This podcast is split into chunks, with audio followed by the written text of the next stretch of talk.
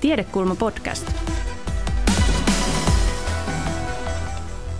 Tervetuloa Helsingin yliopiston tiedekulmaan ja rajaton terveyskeskusteluun. Ja tervetuloa myös yleisö täällä paikan päällä. Tuntuu hienolta, että on jälleen sella, ollaan sellaisessa kohdassa aaltoa, että täällä voi olla livenäkin yleisöä paikan päällä. Mutta terve myös teille streamin katsojille ja, ja jälkikuuntelijoille, jos kuuntelette vaikkapa podcastina tätä keskustelua. Mun nimi on Ville Blofield ja toimin tämän seuraavan tunnin moderaattorina. Tämä keskustelu aloittaa nyt Tiedekulman Kaiken maailman terveysohjelmasarjan. Sarjan tapahtumissa tarkastellaan ihmisten, eläinten ja ympäristön terveyttä yhtenä maapallon laajuisena kokonaisvaltaisena kokonaisuutena, jossa me kaikki vaikutamme toisiimme. Koko tämän Kaiken maailman terveyssarjan ohjelma löytyy osoitteesta tiedekulma.fi. Ja tänään tässä ensimmäisessä keskustelussa puhutaan siitä, että miksi ja ehkä miksi vasta nyt terveyttä on alettu ajattelemaan kokonaisvaltaisemmin ihmisten, eläinten ja ympäristön yhteisenä asiana. Millaisia on tämän entistä linkittyneemmän maailman tulevaisuuden terveyshaasteet ehkä lähitulevaisuudessa, ja millaista uudenlaista ajattelua niiden haasteiden ratkaiseminen meiltä vaatii? Uudenlaista ajattelua ja uudenlaista yhteistyötä. Keskustelijoina tänään tässä keskustelussa ovat neuro- neurologi ja planetary health-lääkäri Hanna Haveri Päijät-Hämeen hyvinvointikuntayhtymästä. Terve. Terve. Virologian apulaisprofessori eläinlääketieteellisen tiedekunnan varadekaani ja Helsinki One Health-organisaation johtaja Tarja Sironen Helsingin yliopistosta. Moi moi. Sekä Seppo Meri, immunologian professori Helsingin yliopistossa ja ylilääkäri HUS Diagnostiikakeskuksessa. Hei. Kun tänään siis ollaan tässä aloittamassa tätä kaiken maailman terveyskeskustelusarjaa, niin on ehkä fiksua koko tässä keskustelussa ja varsinkin nyt keskustelun aluksi niin aloittaa ikään kuin isosta yhteisestä tilannekuvasta. Viimeistään korona on herättänyt jopa kaltaiseni maallikot ymmärtämään, että tota, terveys ja sairaus on globaaleja ja ihmis, ihmisen ja muiden eläinten välisiä yhteisiä asioita, että me kytkeydytään toisiin eläimiin terveytemme kanssa ja, ja, ja sitten me kaikki eläimet kytkeydymme ympäristöön. Toisaalta, jos ongelmat levittäytyy, niin, niin levittäytyy myös ratkaisut, ja monitiete, monitieteisyys on noussut entistä enemmän esille terveyskriisien ratkomisessa, mikä kuulostaa tietysti viisaalta tai hyvältä uutiselta. Keskustelijat, jaatteko te tämän, tämän tilannekuvan? Oletteko te havainnut tämmöisen käänteen, että ympärillänne niin myös me maallikot ollaan, ollaan havahduttu tähän näkökulmaan? Kyllä, ehdottomasti, että nyt on tietyllä tavalla joukot on yhdistynyt koko ajan entistä enemmän, että terveydenhuolto ei ole enää yksin hoitamassa terveyskriisiä, että siihen on koko ajan tulossa lisää ja lisää asiantuntijoita apuun. Ah, mutta oliko mä kuulevina, niin öö, tässä, on, onko se, myös, onko se niin kuin vain mahdollisuus vai onko se myös uhka? No tietenkin aina sit pitää puntaroida sitä, että mikä on sitä oikeata tietoa ja mitkä on niitä, niitä semmoisia tahoja, jotka kykenee tarjoamaan oikeaa tietoa, mutta kyllä tämä mun mielestä on enemmän mahdollisuus. Mitäs Tarja? No, yhteinen terveys sinänsä on, on jo niin kuin vanha tuttu ilmiö tuolla tutkimusmaailmassa, mutta on ihan totta, että se on, se on niin kuin levinnyt levinnyt nyt semmoiseen vihdoinkin sinne yleiseen ää, tietoisuuteen ja, ja tota, siitä paljon puhutaan ja, ja sit myöskin yhteisen terveyden osaajille on, on kova kysyntä tällä hetkellä, että et kyllä, kyllä tähän, tähän asiaan törmää ihan siellä niin kuin yksityishenkilöiden kanssa, mutta myöskin sitten niin kuin hyvin, hyvin laajalti eri, eri tota, yhteistyökumppaneiden kanssa. Että hienoa, että siihen on, on herätty ja se on ehkä myöskin kasvamassa sit ihan uudelle tasolle se yhteisen terveyden tutkimus. Tunnistatko Seppo tämmöistä viime, viime vuosiin liittyvää heräämistä? No joo, ihan selvästi, että meillä on nyt yhteinen ongelma tässä näin sitten, joka, jota on tutkinut nyt biologit ja lääkärit ja jopa fyysikotkin tutkii, miten koronavirukset sitten leviää ja tarttuu sosiaalitieteilijät, taloustieteilijät, se niin koskee kaikkia. Että tietysti omasta näkökulmastaan niin jokainen joutuu siihen lähestymään. Ja yllättävän paljon tämmöisiä tietäviä ihmisiä on sitten löytynyt, että, että kaikki tietäviäkin ihmisiä sitten löytyy ja tulee putkahtaa esiin sieltä. No, mutta hei, eikö se ole teidän kaltaisten oikeiden asiantuntijoiden näkökulmasta vähän sairaan raivostuttavaa, että, että yhtäkkiä huone on täynnä meitä muun kaltaisia niin kuin, tota, keittiöepidemiologeja? On se hienoa, että ihmiset tietää virologiasta sitten niin paljon, että mä tiedän, että immunologia, immunologista tietämystä on niin paljon maailmassa, että minusta se on tosi hienoa, hienoa olla havaita. Ja onhan se niin kuin, tavallaan meidän oppialoille ja tieteelle hyväksi, että ihmiset sitten niin kuin, menee enemmän sen alkuperäisen tiedon lähteille ja, ja pyrkii saamaan sitä oikeaa tietoa.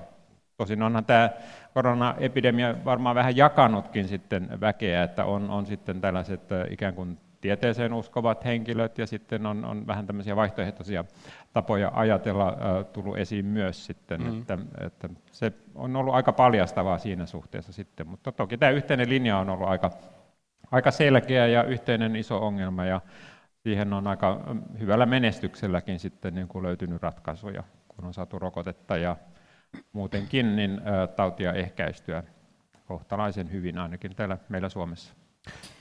Jos meillä tämän tunnin siis nyt teemana on jotenkin tämä, ikään kuin kaikki liittyy kaikkeen ajattelu, terveyshaasteisiin vastaamisessa, niin te, te kaikki omasta näkökulmastanne edustatte ö, e, tota, tällaista ajattelua. Esimerkiksi Tarja, sä oot siis tämän Helsinki One Health-tutkimusverkoston uusi johtaja. Tämä One Health on siis näkökulma, konsepti, ajattelutapa, joka on suomennettu yhteiseksi terveydeksi, johon jo viittasitkin. Kertoisitko meille, mistä siinä on kysymys? Joo, mun piti itse asiassa ihan palata määrittelyyn. Ja tota, yhteinen terveys näkee ihmiset osana eliökuntaa ja terveyden näiden yhteisenä asiana. Ja mä itse ajattelen sen itse asiassa hyvin yksinkertaisesti sillä tavalla, että jos, jos me halutaan tehdä asioita, muutoksia, ratkaisuja, jotka parantaa ihmisen terveyttä, niin me voidaan tehdä se sitä kautta, että me parannetaan eläinten terveyttä tai ympäristön terveyttä. Nämä on niin väistämättä kiinnittyneitä toisiinsa. Et, et musta se on tämmöinen niin positiivisen toiminnallisen ajattelun kautta, eli, eli parannetaan niitä kaikkia yhdessä. Ja, ja se on se näkökulma, minkä mä tähän haluaisin tuoda. Ja mikä sitten on tämä Helsinki One Health-tutkimusverkosto? Se on siis Helsingin yliopiston? Joo, se on Helsingin yliopistossa toimiva monitieteinen tutkijoiden verkosto, jonka tavoitteena on nimenomaan kehittää sitä One Health-tutkimusta, mahdollistaa sitä, luoda niitä kontakteja, koska se monitieteisyys, se on helposti, me puhutaan, että me tehdään yhteistyötä ja monitieteistä tutkimusta, mutta se ei ehkä ole ihan niin helppoa, kuin että mennään vaan samaan pöytään ja jutellaan vaikka sen fyysikon kanssa. Tämä on hyvä esimerkki, kun toit nämä fyysikot esille. Mä olen itse tehnyt, mä olen siis biologi, virologi ja, ja olen istunut vaikka näiden fyysikoiden kanssa samaan pöytään, ja se, että löydetään edes se kieli, millä me puhutaan siitä samasta ongelmasta. Se on hirveän innostavaa, mutta se ei ole niin, niin yksinkertaista. Niin mä näen, että varsinkin tulevaisuudessa mä haluaisin viedä sitä verkostoa siihen suuntaan, että yhä enemmän ja enemmän tehdään aidosti oikeasti yhteistyötä tieteenalojen yli, lähtien niistä tutkimuskysymyksistä, ja nyt tietysti meillä on tämä yksi tutkimuskysymys, koronavirus, mutta, mutta toivottavasti päästään pian jo niihin muihin isoihin ongelmiin, mistä varmaan tänäänkin puhutaan. Mä, mä pelkäsin, että toivottavasti päästään kohta seuraavaan pandemiaan, mutta to, to, to, toivottavasti päästään taklaamaan seuraava pandemia ennen kuin Just näin. näin. Niin. Okei, kun lähdettiin näitä termejä selittämään, niin Hanna, sä oot siis siellä päijät Planetary Health-lääkäri. Tälle oli muuten hieno suomennoskin, mikä se oli? Planetaarisen terveyden lääkäri. Se on oikeastaan mun oma suomennos. Ja tämä, niin, että planetaarinen terveys, mitä se tarkoittaa? No se on oikeastaan just sitä samaa, mitä tässäkin on tullut koko tämä alustus esiin. Eli me ei olla pelkästään ihmiset yksin tässä maailmassa, vaan että se maapallon terveys kuitenkin on yhtä kuin ihmiskunnankin terveys. Että se varsinainen planetaarisen terveyden käsite luotiin 2015 Rockefeller-säätiö ja Lancet, lääketieteen kovin lehti, julkaisi, tai julkisti tämän käsitteen, eli ihmiskunnan terveys on sidoksissa siihen, että mikä on ympäröivien luonnonjärjestelmien tila. Et siinä se tulee oikeastaan esiin, mutta sitten planetaarisessa terveydessä, jos viedään se ihan niin pitkälle, että mennään terveydenhuollon puolelle, niin kyllähän se on niin kuin ihan perusasiat pitäisi olla kunnossa siinä terveydenhuollossa, eli ihan hyvää terveydenhuoltoa olisi määrä noudattaa, että, että meillä pitää olla vaikuttavuutta kuitenkin niillä asioilla, mitä me teemme. Meidän, meidän täytyy olla tehokkuutta sillä lailla, että me säästetään rahaa, että se on ekonomista, eli taloudellista, mutta sitten tietenkin siinä on mukana koko ajan se ekologinen pieni käänne mukana, että, että se täytyy huomioida. Sitten terveydenhuolto kuitenkin kuormittaa aika paljon myöskin ympäristöä, jos me näin ajatellaan, niin sitten me mietitään siinä planetaarisessa terveydessä, terveydessä sitä, että miten me voimme vähentää sitä ympäristökuormitusta. No sitten jos sä oot siis tota, titteliltäsi planetaarisen terveyden lääkäri, niin mitä se siinä käytännön lääkärin työssä tarkoittaa? No, käytännön lääkärin työssä se tarkoittaa sitä, että mä en tee käytännön lääkärin töitä varsinaisesti. Että joo, Australiassa on planetaarisen terveyden käsite sidottu enemmänkin tämmöiseen kansanterveystyöhön ja käytännössä se munkin työ on tämmöistä kansanterveystyötä ja ehkä semmoista ennaltaehkäisevän työn, työn pohdintaa ja, ja juurikin sitä semmoista yhteistyöverkostojen tekemistä sinne muihin tieteenaloihin ja järjestöihin tavallisen toimijan tasolle. Ja mun työni on aika pitkälti asiantuntijatyötä, jota mä teen muiden tieteenalojen edustajien kanssa. Et muun muassa meillä on yhteistyökumppaneina One Health-ihmisiä ja sitten on monia muita ympäristötieteilijöitä ja eri tahoja, joiden kanssa sit voidaan miettiä just ennaltaehkäisevää otetta. Onko teitä paljon? Onko Suomessa muita planetaarisen terveyden lääkäreitä? No ei, kyllä mä olen ensimmäinen Suomessa ja, ja kyllähän tämmöiseen kestävään kehitykseen on koko ajan vuosien myötä, viime vuosien myötä varsinkin, niin on ruvettu kiinnittämään myös terveydenhuollossa huomiota, että kestävän kehityksen päällikkö on muun muassa meidän organisaatiossa on, on tota, semmoinen tehtävä nimike luotu, ja Varsinais-Suomessa on, on kestävän kehityksen johtaja, joka on lääkäritaustainen, ja mutta varsinaisesti tämmöinen planetaarinen terveys on vielä aika uutta Suomessa ja myös maailmalla, että vaikka se käsite on luotu jo vuosia sitten, mutta nyt vasta ollaan heräämässä enemmän tämmöiseen kunnon liikkeeseen.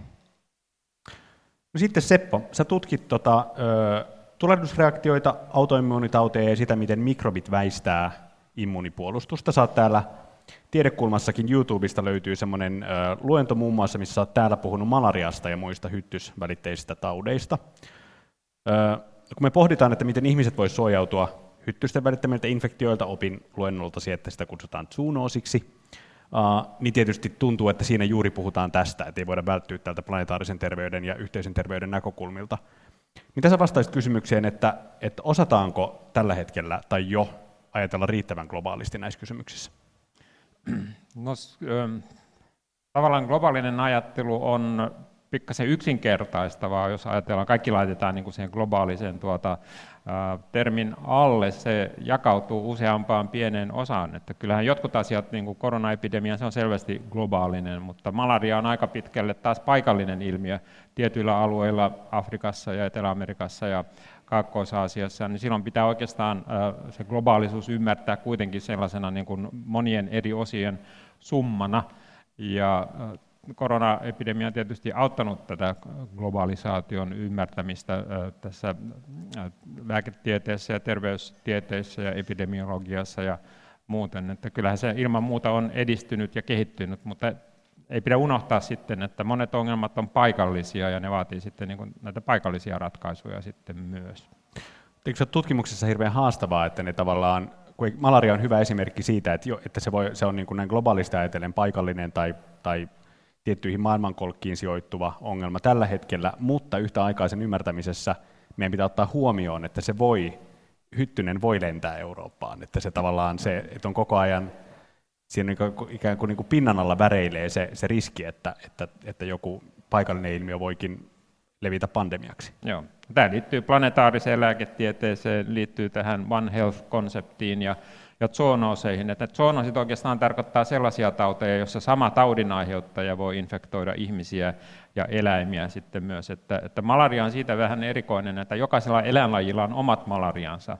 Että on aika poikkeuksellista, mutta on esimerkkejä kyllä siitä, että apinasta voi siirtyä malaria ihmiseen. Se on apinan malaria pääsääntöisesti, mutta ne, mitkä ihmisellä on, niin ne ei aiheuta malariaa muilla, muilla sitten eliöillä. Että siellä on paljon tällaisia tärkeitä detaljeja, joita sitten pitää ottaa huomioon. Ja jotkut hyttysvälitteiset taudit leviää niin kuin useammissa hyttyslajeissa tai laajemmalle levinneissä hyttyslajeissa, niin kuin dengikuume esimerkiksi, niin se leviää paljon laajemmalle alueelle kuin malaria sitten taas. Ja malariakin voi olla tietyt tyypit hyvinkin paikallisia, että Tarjolla on tutkimusta menossa Keniassa ja meillä on tutkimusta menossa siinä rajan toisella puolella Tansaniassa sitten, ja mm. siinä on vähän niin kuin vuoria välissä, että ei siinäkään välttämättä ole ihan sama tilanne siellä, siellä ää, Kenian puolella kuin mitä on Tansanian ää, puolella. Mut itse asiassa kuulin tuossa juuri ennen keskustelua tuossa kahvin ääressä, että te puhuitte näistä Kenian ja Tansanian kokemuksista ja siitä, että miten ne on hyviä esimerkkejä siitä, että, että itse asiassa esimerkiksi siellä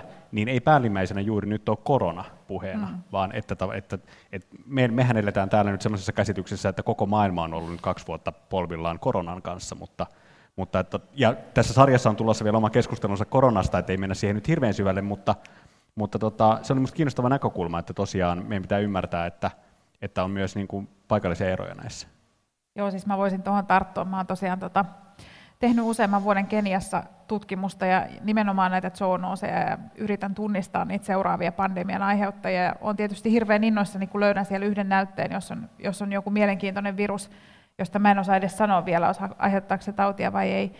Ja tota, sitten kun mä menen sinne paikallisten kanssa eh, keskustelemaan tai meillä on joku konferenssi, niin me, me puhutaan HIVistä, me puhutaan malariasta, me puhutaan tuberkuloosista. Ja kyllä he sitten niin kuin kohteliasti kuuntelee mielenkiinnolla, että onpa jännittävä löydös siellä, mutta et eihän se ole heidän niin kuin paikallinen ongelma. Toinen on sitten eläintaudit, jotka on siellä niin kuin selkeästi ongelma, mihin tutkimusta pitäisi laittaa paljon enemmän. Et, et tota, nimenomaan se, että paikalliset ongelmat, niihin etsitään paikallisia ratkaisuja. Me opitaan paljon ylipäänsä infektiotaudeista siellä, kun me tutkitaan. Monestakin syystä se on hyvä tutkimuskohde, mutta mutta tota, ei siellä se korona ole sillä tavalla ollut ongelma kuin täällä. On se ongelma sielläkin. Ei me oikeasti tiedetä, kuinka laajalle se on siellä levinnyt, kun ei, ei ole testattu eikä, eikä tutkittu. Ja rokotusstatus on tosi heikko siellä ja sehän on iso ongelma. Mutta et, et tässäkin tämä paikalliset ongelmat tai paikalliset vastaukset globaaleihin haasteisiin, sekin on ei me, yksi ratkaisu, mikä me täällä kehitetään, niin ei se oikein toimi, mm. sitten kun mennään mennään muualle. Tot, joo, ole hyvä. Sama kokemus Tansaniasta, että sielläkin sitten tota, itse en ole päässyt sinne eikä ole pystynyt matkustamaan nyt pari vuoteen, mutta meillä on ollut yksi oma väitöskirjatyöntekijä paikan päällä siellä ja sitten tietysti niitä paikallisia. Ja aina kun tiedustelee sitten sieltä, että onko tullut koronaa ja onko se nyt sitten, tota, kun väestö ei ole todennäköisesti immuunia, niin kuinka paljon ä, tapauksia siellä on ollut, niin alkuun kysyt, mikä korona ja, ja, ja ei tällä mitään ole ollut sitten. Ja sitten kun me on otettu lapsista malaria tutkimusnäytteitä, niin joka neljännellä lapsella on, on malaria siellä ja lapsia kuolee sitten, niin kun, se on ihan toisen mittakaavan sitten ongelma sitten varsinkin niillä lapsilla sitten siellä, kun mitä korona on. Ja, ja tähän päivään mennessä niin, niin ei ole sieltä tullut mitään niin semmoisia huolestuttavia merkkejä siitä, että, että korona olisi siellä levinnyt. Ne on juuri nämä taudit, mitä, mitä tuossa Tarja luetteli, jotka siellä on niin keskeisiä. Ja tietysti meidän tutkimuksessa malaria siellä, jota yritetään ehkäistä. No Hanna, sä oot tietysti sä planetaarisen terveyden asiantuntija, niin sulle, sulle tämmöisessä sen ymmärtämisessä, että miten niin kuin linkittynyt ja monimutkainen ja globaali ja, ja laajalainen ilmiö joku pandemia on, niin ei ollut varmasti mitään yllättävää. Sä et ollut kaltaiseni maallikko, joka heräsi tähän ajatteluun vasta viime vuosina. Mutta mitä sä vastaisit kysymykseen, että onko sua yllättänyt jokin tässä kahden viimeisen kriisivuoden aikana, tai siinä, että miten me ollaan vaikkapa reagoitu tämmöiseen pandemiaan? No ehkä se, mikä me, mitä me keskusteltiin ennen tämän tilaisuuden alkuakin, että, että niitä semmoisia asioita, mitkä on riski vaikka vakavan taudin muodoille, että me ollaan vähän unohdettu tässä myöskin nämä tämmöiset kansanterveyshaasteet, ja varsinkin nämä tämmöiset non-communicable diseases, NCD-taudit, eli niillä tarkoittaa? semmoisia ei, ei tarttuvia tauteja, eli käytännössä suuri osa niistä on kuitenkin tämmöisiä elintapoihin liittyviä tauteja. Ja ne on semmoisia globaaleja sairauksia, jotka kuitenkin myös kehitysmaissa on yhä enenevä ongelma, ihan jo ylipainon lisääntyminen ja lihavuus, niin nehän on myöskin riskejä sit koronan vaikeille muodoille. Et se on semmoinen, mistä on puhuttu hirveän vähän tässä koronapandemiakin aikana, ja se olisi just sitä työtä, mitä pitäisi tehdä koko ajan, riippumatta siitä, että onko korona vai ei. Eli ylipainon ja terveydelle haitallisen ylipainon ja lihavuuden estäminen, just tämmöinen kannustaminen terveisiin elämäntapoihin. Jatketaan siitä hetken kuluttua, kun siirrytään nyt keskustelun toiseen osaan pohtimaan, että mitä tämä tämmöinen rajat ylittävä ajattelu, johon tässä viitattiin, voisi tarkoittaa käytännössä. Täällä Helsingin yliopiston tiedekulman rajaton terveyskeskustelussa ovat tänään neurologia Planetary Health-lääkäri Hanna Haveri Päijät-Hämeen hyvinvointikuntayhtymästä, virologian apulaisprofessori, eläinlääketieteellisen tiedekunnan varadekaani ja Helsinki One Health-organisaation johtaja Tarja Sironen Helsingin yliopistosta sekä Seppo Meri, joka on immunologian professori Helsingin yliopistossa ja ylilääkäri HUS Diagnostiikkakeskuksessa. Tarja, Kun me juteltiin etukäteen, niin äh, sä painotit sitä näkökulmaa, että näissä kysymyksissä tämä rajattomuus, mm. mitä tässä on toisteltu, että se ei tarkoita ainoastaan niin kuin rajattomuutta ihmisten ja muiden eläinten välillä, vaan myös maantieteellistä rajattomuutta, että tulevaisuuden terveyshaasteet tulee liikkumaan entistä voimakkaammin myös maantieteellisesti. Me viitattiin tuossa tota sun tutkimukseen siellä Keniassa, ja meillä on kuvatodisteita. Me käsittääkseni saadaan seinälle nyt Kyllä. Tota, kuvia sieltä sun ö, tutkimusmatkoilta ö, Keniasta, jossa siis, niin kuin kuvasit, niin se duuni on, että te etsitte ö, sitä niin kuin ikään kuin seuraavaa virusta, josta voisi räjähtää mm. pandemia. On, kuvaanko oikein? Joo, se, se on juuri näin. Ja tota, me tutkitaan erityisesti lepakoita ja jyrsijöitä, jotka on, on niissä on valtava määrä viruksia, ne on todennäköisesti se seuraava pandemian aiheuttaja. Ja tässä kuvassa nyt on esimerkiksi tämmöinen Mops condylurus, pikkuinen hyönteissyö ja lepakko, ja, ja tota, tässä lajissa me ollaan tunnistettu, se on ollut se meidän tutkimuksen alkuvaihe, tutkittiin mitä kaikkea sieltä löytyy. Me ollaan tunnistettu kaksi tämmöistä hyvin mielenkiintoista virusta, ja nyt me seurataan sitten, seurataan sitten sitä viruksen leviämistä ja me nimenomaan etsitään sellaisia paikkoja, missä ihminen muokkaa ympäristöä, eli joko rakentaa jotakin tai raivaa tilaa maataloudelle. Tämä on hyvin semmoinen mielenkiintoinen alue, siellä on ihan, ihan puhdasta luontoa, tämmöisiä metsäalueita, mutta sitten siellä on paljon hakattu metsää. Ja nämä lepakot lähtee liikkeelle. Ne, nämä viihtyy ihmisasumuksissa, ja, ja tota, tähän vaikuttaa myöskin ilmastonmuutos, lämpötila, missä nämä lepakot liikkuu. Ja, ja me seurataan näitä lepakoita, mihin ne lähtee liikkeelle, kun ympäristö muuttuu, vaikuttaako se siihen viruksen määrään niissä, niissä lepakoissa. Ja sitten samoista paikoista tutkitaan muita eläinlajeja. Siellä on ää, samassa paikassa hyvin läheisessä kontaktissa sekä tuotantoeläimiä, ihmisiä, jyrsijöitä ja muita eläinlajeja ja seurataan, minkä verran siellä tapahtuu tämmöisiä lajihyppäyksiä. Eli yritetään saada kiinni siitä, mitkä tekijät siihen vaikuttaa. Et mikä on sellainen tilanne vaikka, missä se virus lähtee lisääntymään ja leviämään. Ja tota, pitkäjänteistä tutkimusta, sitä tehdään, tehdään vuosikausia, että päästään tuloksiin ja ollaan tehty jo pitkään ja nimenomaan hyvin laajassa yhteistyössä. Meillä on siellä näitä luonnontieteilijöitä, fyysikkoja, jotka tuottaa meille ympäristödataa, ilmastodataa. Meillä on siellä ekologeja, lepakkoasiantuntijoita, mutta sitten me kerätään myös potilasnäytteitä, eläinnäytteitä ja tutkitaan niitä. Miten se tota, on pahoillani, tämä on tosi kysymys, mutta että, että kun mä mietin, että te siis te tunnistatte, että te löydätte tämmöisestä lepakosta jonkun uuden mielenkiintoisen Joo. viruksen, Joo. niin mikä teille kertoo sitten, että tällä viruksella olisi nyt potentiaali sitten ihmiseen siirtyessään räjähtää pandemiaksi? No, siinäpä kysytkin koko sen mun tutkimusaiheeni. Ja tota, Hyvin tiiviisti, jos. Tota, mä vastaan siihen, että meillä ei ole keinoja muuta kuin se, että okei, tämä nyt vaikuttaa vaikka... Se on vaikka koronavirus, ja me tiedetään, että koronaviruksilla on tämmöinen ominaisuus, ää, tai, tai sitten sit joku muu, että et me tunnistetaan, että tämä nyt vaikuttaa vähän ton tyyppiseltä virukselta, mutta oikeasti me ei osata vielä sitä tehdä, ja sitä me nimenomaan yritetään nyt sitten selvittää, että millä viruksilla on semmoista potentiaalia, jotta me osattaisiin kohdentaa niitä toimenpiteitä sit oikein. Ei me voida jokaista virusta tutkia ja jahdata, se on ihan mahdoton tehtävä. Voitaisiin puhua vaikka puutiaisista, jotka on täynnä. Me otetaan joku punkki, niin siellä on lukuisia viruksia ja bakteereita samassa puutiaisessa, ja, ja tota, ei me voida niistä jokaista lähteä yksitellen tutkimaan. Niin tämä on se, mitä, mitä minä ja kovin moni muu tällä hetkellä tutkii maailmassa, että osattaisiko me tunnistaa mm. ne taudin aiheuttajat jo etukäteen. Seppo, onko se, voisiko se olla mahdollista, että pystyttäisiin tunnistamaan ja ennustamaan?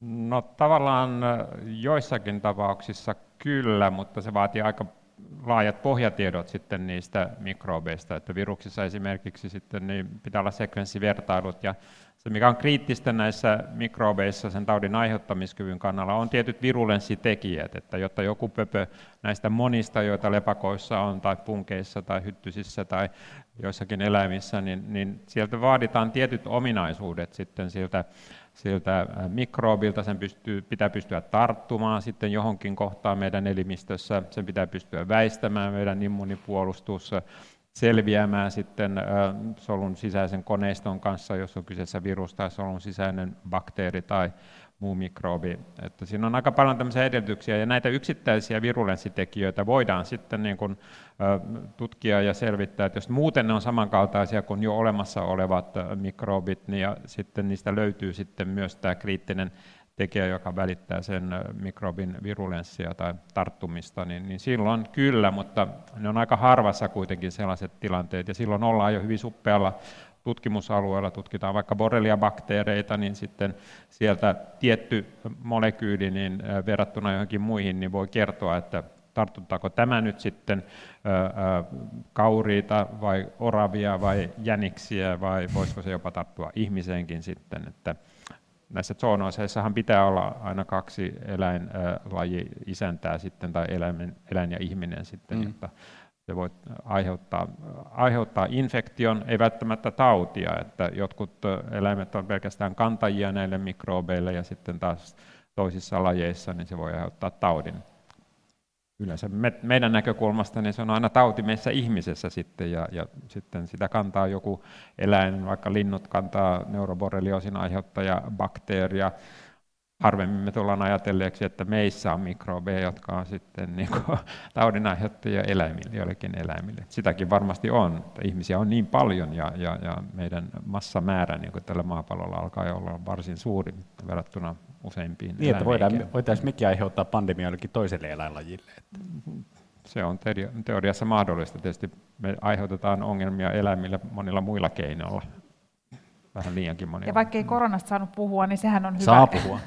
se on hyvä esimerkki, ehkä paras esimerkki viruksesta, joka, joka tosiaan aiheuttaa tautia sekä ihmiselle että eläimille. Ja mehän ollaan uhka meidän, meidän lemmikkieläimille muun muassa, ja, ja nyt löytyy koko ajan uusia ja uusia eläinlajeja, missä mihin koronavirus tarttuu, osalle aiheuttaa tautia. Tämähän on ihan, äh, ihan uudenlainen esimerkki viruksen hyppelemisestä lajista toiseen. Et, et mä näen tietyllä tavalla, että ihminen on uhka myös eläimille tällä hetkellä. Oliko se muuten näin, oltiinko me, oliks, oltiinko me löydetty korona lepakoista ennen kuin? Ää, tässä lajissa, joo, joo, siis koronaviruksethan on tunnettuja lepakoiden viruksia, mutta niitä löytyy siis itse asiassa ennen, ennen ihmisen koronaviruksia oikein kun ruvettiin tutkimaan, niin nehän oli ennen kaikkea eläintauteja. Koronavirukset aiheutti ennen kaikkea eläintauteja. Ja, ja sitten pikkuhiljaa ymmärrettiin, että itse asiassa meillä on näitä kausikoronaviruksia, jotka on, on yleisiä, ja sitten meillä on nyt näitä epidemisiä tai pandeemisia koronaviruksia, ja niitä on siis valtava määrä tuolla tutkittavaksi. Suurin osa niistä ei aiheuta tautia, se täytyy tietysti muistuttaa, että, että tota, esimerkiksi... Tämä yksi korona pilaa kaikkien koronoiden maineen. niin. Osa aiheuttaa tautia, osa ei. Erittäin mielenkiintoista, miksi näin on. Siinä on hyvä tutkimuskohde. Vie, vielä yksi kysymys tästä, tota, tästä tutkimuksesta, mennään sitten eteenpäin. Te kuvaatte ö, ymmärrettävää, tai on helppo ymmärtää, että tämmöinen tutkimus vaatii hirveän laajaa ja koko ajan laaja-alaistuvaa niin kuin yhteistyötä eri tutkimuksen alojen kesken. Mikä on teidän käsitys tällä hetkellä? Onko niin kuin, tiedeyhteisö, kykeneekö se riittävään yhteistyöhön tämmöisessä tutkimuksessa?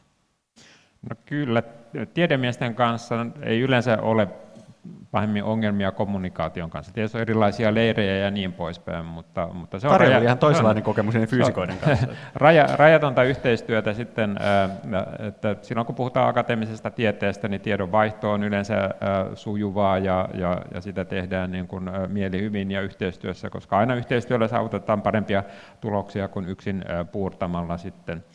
Mutta näin sitten sellaisia rajoitteita on, jos kyseessä on jotakin tämmöisiä kaupallisia intressejä esimerkiksi, niin silloin, silloin, silloin laitetaan jo vähän rajoja eteen. Samoin sitten lisääntyvä byrokratia erilaisissa yhteyksissä apurahoja hakiessa muun muassa, varsinkin jos haetaan isompia ja tämmöisiä kansainvälisiä, niin se on niin koko ajan lisääntymässä ja lisääntymässä, ja se kyllä hillitsee sitten vähän niitä yhteistyötä. Että, että niin kauan kuin rahasta ei tarvitse puhua, niin yhteistyö on hyvin sujuvaa ja selkeää, mutta sitten kun se raha tavalla tai toisella tulee mukaan, niin, niin silloin rajoitteita alkaa syntyä. Onko sinulla sama kokemus? Tota, siis yhteistyö tutkijoiden kanssa ilman muuta toimii. Mun mielestä niin kuin itselle se ehkä isoin oppi tässä tosiaan korona-aikana. E, mä oon tehnyt fyysikoiden ja insinöörien ja, ja, ja muiden alan edustajien kanssa paljon töitä, ja kun se yhteinen kieli löytyy, niin se on äärimmäisen innostavaa, ja se on, se on täysin mahdollista. Öö, semmoinen, mihin ehkä nyt ollaan sitten herätty, on se, että se on ihan sama, minkälaisia torjuntatoimia me keksitään, jos ei ihmiset niitä ota käyttöön. Eli, eli nyt sit pitää ottaa, ottaa sitten sosiaalitieteet, ö, yhteiskunnan pitää lähteä niihin mukaan. Eli, mm. eli nyt sitten yhdistetään luonnontieteitä ö, ja sosiaalitieteitä, ja, ja se on se seuraava haaste, ja itse, ainakin koen, että se vaatii vaan siis keskustelua ja sen yhteisen kielen löytämistä. Me tehdään tutkimusta niin eri tavalla. Et, et, et se vaatii, vaatii tota, aikaa ja sitä pitää rakentaa sitä yhteistyötä, mutta sitä on tosi innostava tehdä ja, ja onhan se hienoa, että me, me saadaan sitten myöskin ehkä käytäntöön vietyä näitä meidän ratkaisuja ihan eri tavalla, kun niitä tehdään tällä mm. tavalla. Ja mä ehkä vähän vastustan tuota yritysyhteistyön näkemystä. Näen siellä ongelmia, mutta, mutta ne on sellaisia ratkottavissa olevia ongelmia. Ja itse ainakin tässä koronan aikana niin on ollut sellainen selkeä tahtotila ratkaista yhdessä ongelmia. Eh, ehkä mulla on tähän semmoinen äh, niin suht nuoren tutkijan äh, naivi näkemys, että ratkaistaan yhteisiä ongelmia, mutta kyllä mä näen sielläkin sen mahdollisuuden, mutta nämä pitää setviä nämä asiat, että se, se on sujuvaa se yhteistyö ja tieteen, tieteen tekemisen vapaus säilyy, mutta jotenkin on semmoinen, itsellä ainakin semmoinen ajatus, että, että tuolla myöskin jossakin määrin yritysmaailmassa sekin nähdään arvona se tieteen, tieteen vapaus ja tiede, tuotekehityksen tukena. Ja, ja mä olen itsekin ollut mukana muutamissa tosi hienoissa hankkeissa, missä, missä nyt sitten, sitten tota, haetaan näitä ratkaisuja ja sille tieteen asiantuntijuudelle on kova kysyntä tällä hetkellä. No toi, ja se on hyvä asia. Toivoisin, että nähdään arvo. Hypätään, käännetään hetkeksi katse sitten meihin ihmisiin. Hanna, sä viittasit jo tähän tota, näihin niin kuin, elintapoihin, Mm, että jos, jos, tavallaan, jos me puhutaan meidän ihmisten terveyshaasteista, niin, niin sitten ehkä sitä laaja-alaista näkökulmaa, niin paitsi, paitsi tämä, tämä kaikki tämmöinen tota, yhteisen terveyden ja planetaarisen ajattelun niin näkökulmat, mitä tässä on tullut esiin, niin laaja-alaista näkökulmaa olisi, olisi siis myös se, että että niin kuin laajasti meidän niin kuin terveyshaasteisiin vastataan myös niin kuin laajasti elintapoja katsomalla. Kun me juteltiin etukäteen, niin sä, sulla oli tämmöinen, kirjoitin ylös sun ajatuksen, joka oli mun mielestä ö, ymmärrettävä ja puhutteleva. Sä sanoit, että vaikka olemme terveempiä kuin koskaan, elintapamme ovat passiivisempia kuin koskaan. Mitä se tarkoitit tällä? No ihan jos miettii meidän liikkumustottumuksiakin, että tuossa oli, Lahti oli ympäristöpääkaupunki viime vuonna ja siellä tehtiin monenlaisia erilaisia kyselyitä ja, ja selvityksiä. Ja, ja muun muassa semmoinen selvitys tehtiin, että suurin piirtein puolet tämmöisistä automat- yksityisautomatkoista oli alle kolmen kilometrin mittaisia. Niin se kertoo aika paljon siitä, että lyhyetkin matkat halutaan tehdä nykyään autolla tai jollakin moottorikulkuneuvolla. Et meidän semmoinen liikkumiskulttuuri on muuttunut tosi, tosi radikaalisti kuitenkin viimeisten vuosikymmenten kuluessa. Sitten on ihan, ihan etätyö tai muutenkin koronapandemiankin aikana on paljon liikkuminen vähentynyt, että se on nähty nuorten parissa erityisesti. Et siinähän alkuun tuli semmoinen piikki, että kaikki innostu lähtemään luontopoluille, mutta sitten se jollakin tavalla lopahti ja varmastikin se semmoinen etätyö on, on sit osittain passivoinut sitä entisestään sitä elämäntyyliä. Mutta tietenkin fyysistä työtä tehdään entistä vähemmän ja harrastuksetkin on, on vähentynyt ihmisten kanssa. Ja muun muassa urheiluseurat on ollut aika pulassa nyt koronapandemian aikana ja sen jälkeenkin, että ihmiset ei enää samalla tavalla hakeudu urheiluharrastuksiin tai liikuntaharrastuksiin. Mikä se on se, miten tämä, miten tämä nyt linkittyy siihen planetaarisen terveyden ajatteluun? No just planetaarisessa terveydessä kuitenkin ne elämäntavat, niin oikeastaan meidän pitäisikin miettiä sitä, että me, meidän yksi perusasioita on se liikkuminen, että me ollaan liikkeessä. Se on ihmisen yksi perusominaisuus, että pitäisi olla liikkeessä kaikkien eläinlajien. Ja sitten planetaarisessa terveydessä kuitenkin ravitsemus on myöskin yhdessä, yksi tärkeimmistä osa-alueista, mitä, mihin pitäisi kiinnittää huomiota. Et meillä on hienoja ravitsemussuosituksia, mutta ne ei vaan valitettavasti toteudu mm. edes välttämättä ihan julkisen puolen ravitsemuspalveluissakaan. Ja sitten kyllä planetaarisessa terveydessä korostetaan sitä luontoyhteyttä, että ihmiset olisivat kontaktissa jollakin tavalla luontoon. Että meidän yhteiskunta on aika kliininen nykypäivänä, että, että valitettavasti korona tuli siinäkin mielessä tuohon väliin, että me ollaan just oltiin saatu totutettua siihen ajatukseen, että kaikkia mikrobeja ei tarvitse puhdistaa pinnoilta. Mä olin just sanomassa, että se ongelma on se, että sit sieltä luonnossa on ne lepakot, joista tulee se uusi pandemia. Niin.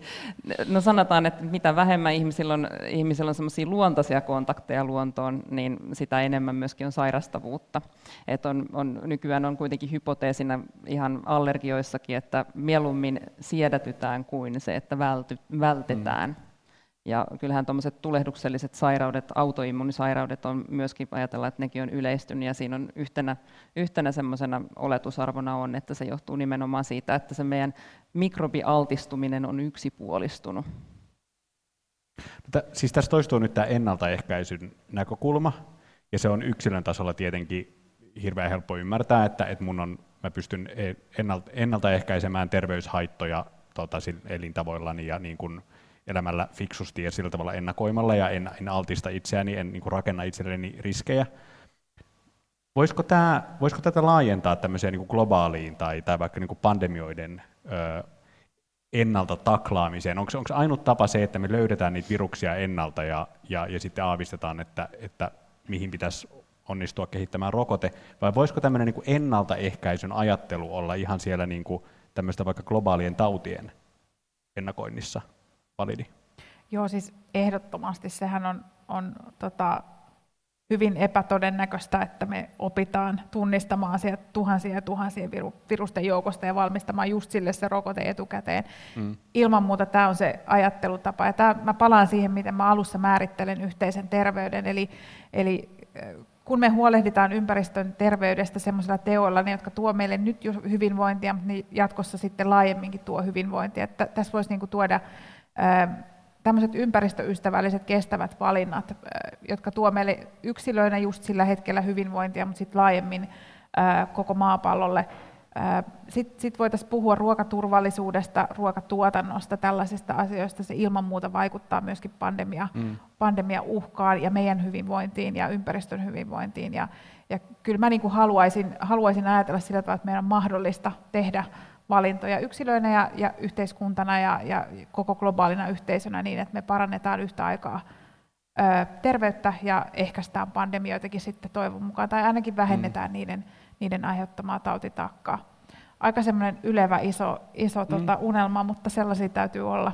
Joo, mä otan tuosta kiinni, kun se, että puhutaan ympäristöstä, niin siis meillä siis ympäristömmehän on valtavassa kriisissä. Meillä on ilmastonmuutos tai ilmastokriisi ö, ö, käsillämme. Seppo, miten sä vastaisit maalikon kysymykseen, että, että miten ilmastonmuutos vaikuttaa näiden globaalien terveyshaasteiden kehittymiseen jo nyt?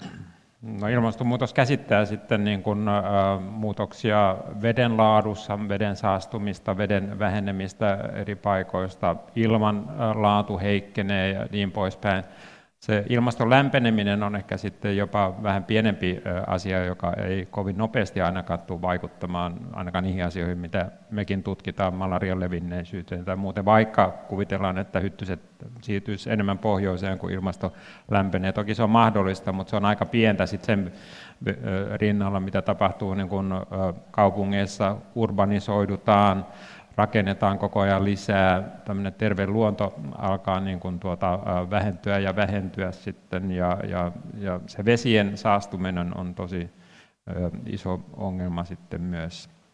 Tässä oli tosi hieno kuulla, kuulla Hannalta sitten oikein ihastuttavaa puhetta tästä ravinnosta ja liikunnasta sitten, ja tietysti tämä luonto ja muu niin liittyy sitten tähän liikuntaan, että mitä enemmän ja puhtaampi luonto on, niin, niin sen mukavampi siellä on sitten liikkua. Et se on tärkeää. Se on, tässä on, se on esimerkki näistä kytköksistä sitten terveyteen ja, ja luontoon ja kaikkeen muuhun. Ja sitten voisi tuoda tuon kulttuurinkin mukaan tähän näin sitten, että ei sekään kaukana ole tästä rajattomasta terveydestä, että me voidaan poistaa rajoja sitten niin kuin tietynlaisten kulttuuritapojen ja, ja, ja, ja, ja sitten terveyden välillä. Esimerkiksi vaikka ajatellen sitten ylipainoa, joka on todellakin iso ongelma, sitä voitaisiin ajatella ehkäistävän sillä, että otetaan vähän oppia siitä, miten syödään Ranskassa ja, ja Italiassa sitten on säännölliset ruokailuajat ja eikä syödä isoja annoksia. Jotta me ymmärrettäisiin näiden maiden niin kuin ruokailutapoja, niin pitää sitten vähän niin kuin osata niitä kieliä, eli kielten opiskelu, sekin on jo tavallaan niin kuin terveyden edistämistä sitten, jos sitä raja-aitaa siitä väliltä poistetaan. Ja, ja niin pois. Kun näin ajatellaan, niin, niin, niin tosi, tosiaan näitä kytköksiä on sitten niin kuin vähän joka suuntaan. Mahtavaa, että rajattomasti että... tämä leviää tämä niin. keskustelu. Joo. Totta, muuten tästä, kun oli puhe tuosta tota, ilmastonmuutoksesta, niin ensi viikon torstaina tämän keskustelusarjan Samasta puusta nimisessä tapahtumassa sivutaan tätä ilmastonmuutoksen ja terveyden kytköksiä tällä lavalla. Mutta nyt meidän on siirryttävä tämän keskustelun kolmanteen osaan, jossa käännetään katse tulevaisuuteen.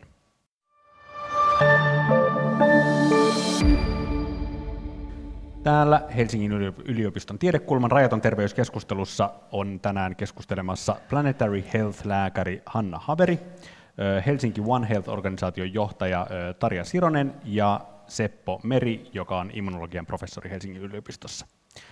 Omaatteko tiivistin tittelinne mm. tähän kolmanteen esittelyyn? Hyvä niin. Tota, semmoinen, tämä itse asiassa tuli Hannan kanssa etukäteen keskustellessa esiin. Asia, minkä halusin nostaa teidän kanssa tähän keskusteluun, on se, että kun me puhutaan näistä kysymyksistä, niin me ehkä ihan hyvästä syystä luiskahdetaan helposti semmoiseen kriisi puheeseen, kriisikieleen. Puhutaan terveyskriiseistä ja ympäristökriiseistä, ja se näkökulma on, on aina se, että me ihminen jotenkin sit yrittää ikään kuin selviytyä tai taistella tai reagoida tämmöiseen meidän päälle vyöryvään kriisiin. Kysymys on, että voisiko näkökulma ylipäätään terveyshaasteista puhuttaessa tai niitä ennakoitaessa niin olla aktiivisempi ja, ja ikään kuin, niin kuin positiivisempi? Olisiko mahdollinen sellainen näkökulma, että ihminen olisikin aktiivisempi toimija ja loisi ratkaisuja ennen kuin on mentävä taistelumoodiin? Hanna. Kyllä joo, just tämmöinen tietynlainen eteenpäin suuntautuva ajattelu on kuitenkin mun mielestä tässä se avainasema, koska se luo toivoa ja se luo myöskin sen motivaation tehdä asioiden eteen jotain. Ja, luin tuossa tämmöisen psykologin Kaisu Puolannon, hän on muuten tämmöinen roskajuoksija, hän, hän sai jonkunlaisen palkinnonkin, hän siis juoksee ja juoksulenkin aikana kerää roskia, on kerännyt 13 000 maskia muun muassa tien varsilta, niin hän, hän sanoi mun mielestä hirveän fiksusti, että, että kun puhutaan nyt kovasti ilmastoahdistuksesta, että ahdistus on kuitenkin ihan, ihan ok asia ja normaalikin ilmiö, että se voi monta kertaa niin kuin käynnistää jonkun prosessin. Et ne negatiivisetkin tunteet voi olla kuitenkin hyviä asioita ja niiden avulla voi ponnistaa eteenpäin. Et siitä vaan täytyy keksiä se ratkaisu, että miten lähtee eteenpäin. Et monasti sit me jäädään tällä hetkellä vähän niin kuin vellomaan ja uiskentelemaan sit siihen kriisitunnelmaan, ja kun meidän pitäisi kuitenkin suunnata jo katseita sit sinne ratkaisuun. Tari, tunnistatko tämmöistä? Joo, siis ehdottomasti tämä on ajattelu, mitä mä lämpimästi kannatan jotenkin vaan mietin sit sitä tässä, että et miten me saadaan viestittyä se, että et kun ne ei välttämättä vaikuta siihen sun arkeen just nyt, ja, ja ne, on, ne teot, mitä, mitä nyt olisi hyvä tehdä, jos ne, jos ne vaikuttaakin jossain muualla maapallolla tai toisiin ihmisiin. Et, et, et, tuota, tässä on iso viestinnällinen haaste, että et se on varmasti jokainen tässä kuluneen pandemian aikana huomannut, että, että se viestintä ei ole ihan helppoa ja miten saadaan ihmiset mm. toimimaan ää, ajatellen muita ja, ja tulevaisuutta, mm. niin siinä, siinä on iso haaste, mutta ehdottomasti niin tämä on juuri se tapa, millä täytyisi edetä tästä. Seppo, miten me saadaan ihmiset toimimaan ennen kuin ollaan taistelumoodissa? No kolikolla on aina kaksi puolta ja, ja sitä voi ajatella sitten aina niin kuin asioita vähän positiivisemminkin sitten. Että jos ihminen sairastuu johonkin infektioon, niin tota, tylsä juttu tietysti, mutta siitä palkintona on sitten se, että tullaan immuuneiksi sille, että ei sitten saada ihan helposti samaa tautia uudestaan ja saatetaan olla immuuneja jollekin lähisukulaisillekin sitten näissä. Että, ja samoin sitten, jos joku tämmöinen uusi infektio-ongelma tulee tai putkahtaa joku uusi epidemia, jopa pandemiakin, niin niin tarjoahan senhän voi ottaa sitten haasteena, että nyt on tämmöinen tilanne, jossa ainakin noin tutkijoiden näkökulmasta niin päästään sitten taas selvittämään hyvällä motivaatiolla, suurella motivaatiolla ja yleisön suurella tuella sitten niin kuin, tällaista uutta ongelmaa ja kysymystä, ja mikä sen palkitsevampaa sitten, jos siinä niin kuin onnistutaan ja saadaan ratkaisuja aikaiseksi, että se on ihan aika yksinkertaisesti vaan vähän siitä näkökulmasta ja asenteesta kiinni sitten, että aina voi ihminen ajatella vaan pessimistisesti ja negatiivisesti, mutta samoista asioista voi aina yrittää löytää ne valoisemmatkin Se on vähän niin kuin kuvasi sitä, että kun sieltä lepakosta löytyy se uusi virus, niin miten innostavaa se on. Mm, niin. uuden, uuden pandemian siemen löytyy. Mm. Tota, tässä keskustelusarjassa tullaan siis tota, eri näkökulmista niin puhumaan ö, kaikenlaisista niin kuin, tulevaisuuden terveyshaasteista, muun muassa koronan lisäksi tai rinnalla tämmöistä kuin antibioottiresistenssistä ja, ja sitten ilmastonmuutoksen ja, ja tervey, terveyden suhteista. Mikä on teidän vastaus nyt, jos voimme puhua pandemioista, mutta, mutta laajemminkin kaikenlaisista terveyshaasteista lähitulevaisuudessa, niin mitkä te nimeisitte? Sanotaan, että jokainen saa nimetä yhden, niin, niin teidän mielestä jotenkin akuutein tai kiinnostavin tai semmoinen, mihin te haluaisitte kiinnittää huomiota lähitulevaisuuden haasteista nimetä tässä. Hanna? Liikkumattomuus. Se on mun mielestä se kaikista isoin haaste. Ja koska se tavallaan se kumuloituu, sitten se aiheuttaa ongelmia näissä Kyllä, muissa. Joo, ja jo tälläkin hetkellä UKK-instituutti teki sellaisen selvityksen, että ajatellaan, että no, se ikkuna on toki tosi iso, mutta ajatellaan, että 3-7,5 miljardia on, on niin se liikkumattomuuden aiheuttamat kustannukset vuodessa, mitä Suomessa tulee. Siis Suomessa yksin? Niin. Entäs Tarja? No, kyllä mä nyt pitäydyn virologina kuitenkin näissä pandemioissa, ja, ja tota, antibioottiresistenssi on, on tämmöinen hiljainen pandemia myöskin, eli infektiotaudit ylipäänsä, oli ne sitten ihmisten tai eläinten tauteja, vaikka, vaikka tuotantoeläimissä leviävä uusi, uusi hyvin vaikea infektiotauti voi aiheuttaa valtavia ongelmia. Et, et, kyllä mä niissä pitäydyn virologina kuitenkin. Entäs Seppo? No kyllä jos objektiivisesti asiaa ajattelee, niin kyllä ilman muuta äh, lihavuus, ylipaino, äh, liikkumattomuus niin on, on sellainen asia, joka niin kuin koko maailman mitassa niin kuin meitä rupeaa rasittamaan enemmän ja enemmän. Hyvä asia on se, että me voidaan pyrkiä siihen vaikuttamaan sitten liikunnan lisäämisellä ja ravintoon äh, vaikuttamalla ja muuta, eikä se sitten edes maksakaan paljon, että, mm. että se tulisi siinä mielessä jopa edulliseksi, mutta että se on se nähtävissä oleva trendi kautta maailma, myös kehitysmaissakin sitten, ja erityisesti kehitysmaissa, nyt kun sielläkin tilanteet monessa suhteessa on parantuneet. Hanna, sä voisit kertoa vielä lopuksi, teillä on siellä päijät ollut tämmöinen, tai käynnistynyt tämmöinen ohjelma nimeltä Luontoaskel terveyteen, joka nyt käsittääkseni siinä olisi himpun verran konkretiaa jo siitä, että mitä tämmöinen rajat ylittävä ö, tota, kansanterveystyö voisi olla, niin mistä siinä hankkeessa on kyse? Joo, eli se on tämmöinen, itse asiassa on ohjelma, eli se pitää sisällään monta eri hanketta, ja toivottavasti niitä syntyy tässä vuosien myötä lisää uusia hankkeita, ja pyritään myöskin tämmöiseen kansalliseen ja kansainväliseenkin yhteistyöhön, mutta sen ohjelman on käynnistänyt päijät hyvinvointikuntayhtymä, eli mun oma työnantajani ja Lahden kaupunki, ja sitten Lahden yliopistokampus, joka pitää sisällään Helsingin yliopiston ja Lappeenrannan teknillisen yliopiston. Ja meillä on siinä ohjelmassa mukana paljon eri asiantuntijaorganisaatioita, on Terveyden ja hyvinvoinnin laitosta ja ympäristökeskusta ja luonnonvarakeskusta ja monia eri muita, muita organisaatioita ja sitten myöskin järjestöyhteistyötä pyritään tekemään. Ja tämä on tämmöinen ohjelma, missä me pyritään nimenomaan yhdistämään voimamme ja, ja hyödyntämään toistemme asiantuntemusta ja pyritään just toimimaan näillä, näillä niin kuin ravitsemuksen, liikunnan, luontoyhteyksien lisäämisen ja terveellisen asuinympäristön osa-alueella. Ja, ja yritetään luoda uusia tutkimusyhteistyöprojekteja, luoda kiinteitä verkostoja ja, ja pohtia yhteisiä rahoitusmahdollisuuksia, mutta erityisesti myöskin miettiä niitä keinoja, millä me saadaan hankkeista ne hyvät tulokset eteenpäin sinne käytäntöön, miten me saadaan muutettua niitä meidän olemassa olevia rakenteita semmoiseksi, että me pystytään tukemaan ihmisiä justiin siihen, että he, he arvostaisivat luontoa ja vaalisivat sitä ja sitten toisaalta pitäisivät huolta omasta itsestänsä. Ja, ja se viestintä on tosi tärkeässä osassa, että se on kuitenkin viestintä on niin erilaista eri mm. ikäryhmille ja erilaisissa elämäntilanteessa oleville ihmisille, että se on, se on semmoinen iso haaste, mihin me pyritään sitten löytämään ratkaisuja koulutus koulutus on yksi sellainen, että miten me pystytään jatkossa kouluttamaan eri, eri julkisen puolen toimijoita ja myöskin järjestötoimijoita siihen, että osataan ihmisille antaa tietoa ja kannustaa ja motivoida. Että monta kertaa ihmiset kyllä tietää paljon asioista, mutta sitten se, että miten me vaan saadaan vielä motivoitua. Niin kyllä mä tiedän, että mun pitäisi liikkua. Niin.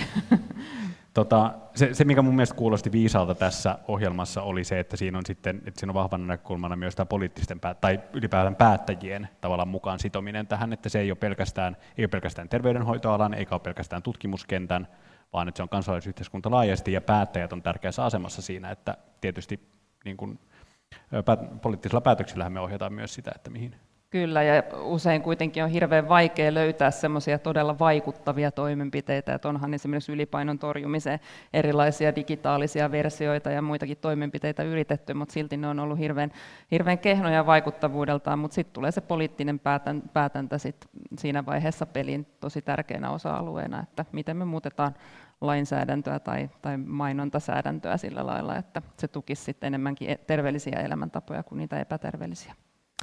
On aika kiittää Hanna Haveria, Tarja Sirosta ja Seppo Meriä. Annamme aplodit. Um, kiitos myös siis yleisölle siellä striimin päässä ja täällä paikan päällä tiedekulmassa. Sitten mainostetaan tänään, ö, nyt kai tasan neljä tuntia sitten on ilmestynyt ö, uusi tiedekulma-pokkari sarjassaan viides, joka on nimeltään Terveempi maailma, ja tämän, tämän tota, keskustelusarjan teemoja käsittelee useilla artikkeleilla, ajankohtaisilla artikkeleilla, kuinka vastaamme globaaleihin terveysuhkiin, löytyy hyvin varustelluista kirjakaupoista ja varmaan myös nettikirjakaupoista lähellä sinua. Kaiken maailman terveyssarja jatkuu siis tiistaina 5.4. kello 17, silloin pandemian anatomia keskustelussa. Perataan menneitä, nykyisiä ja tulevia pandemioita, eli ehkä jatketaan siitä, mihin me tänään päästiin. Ja koko tämän sarjan ohjelma löytyy siis osoitteesta tiedekulma.fi. Nyt kiitos ja moi.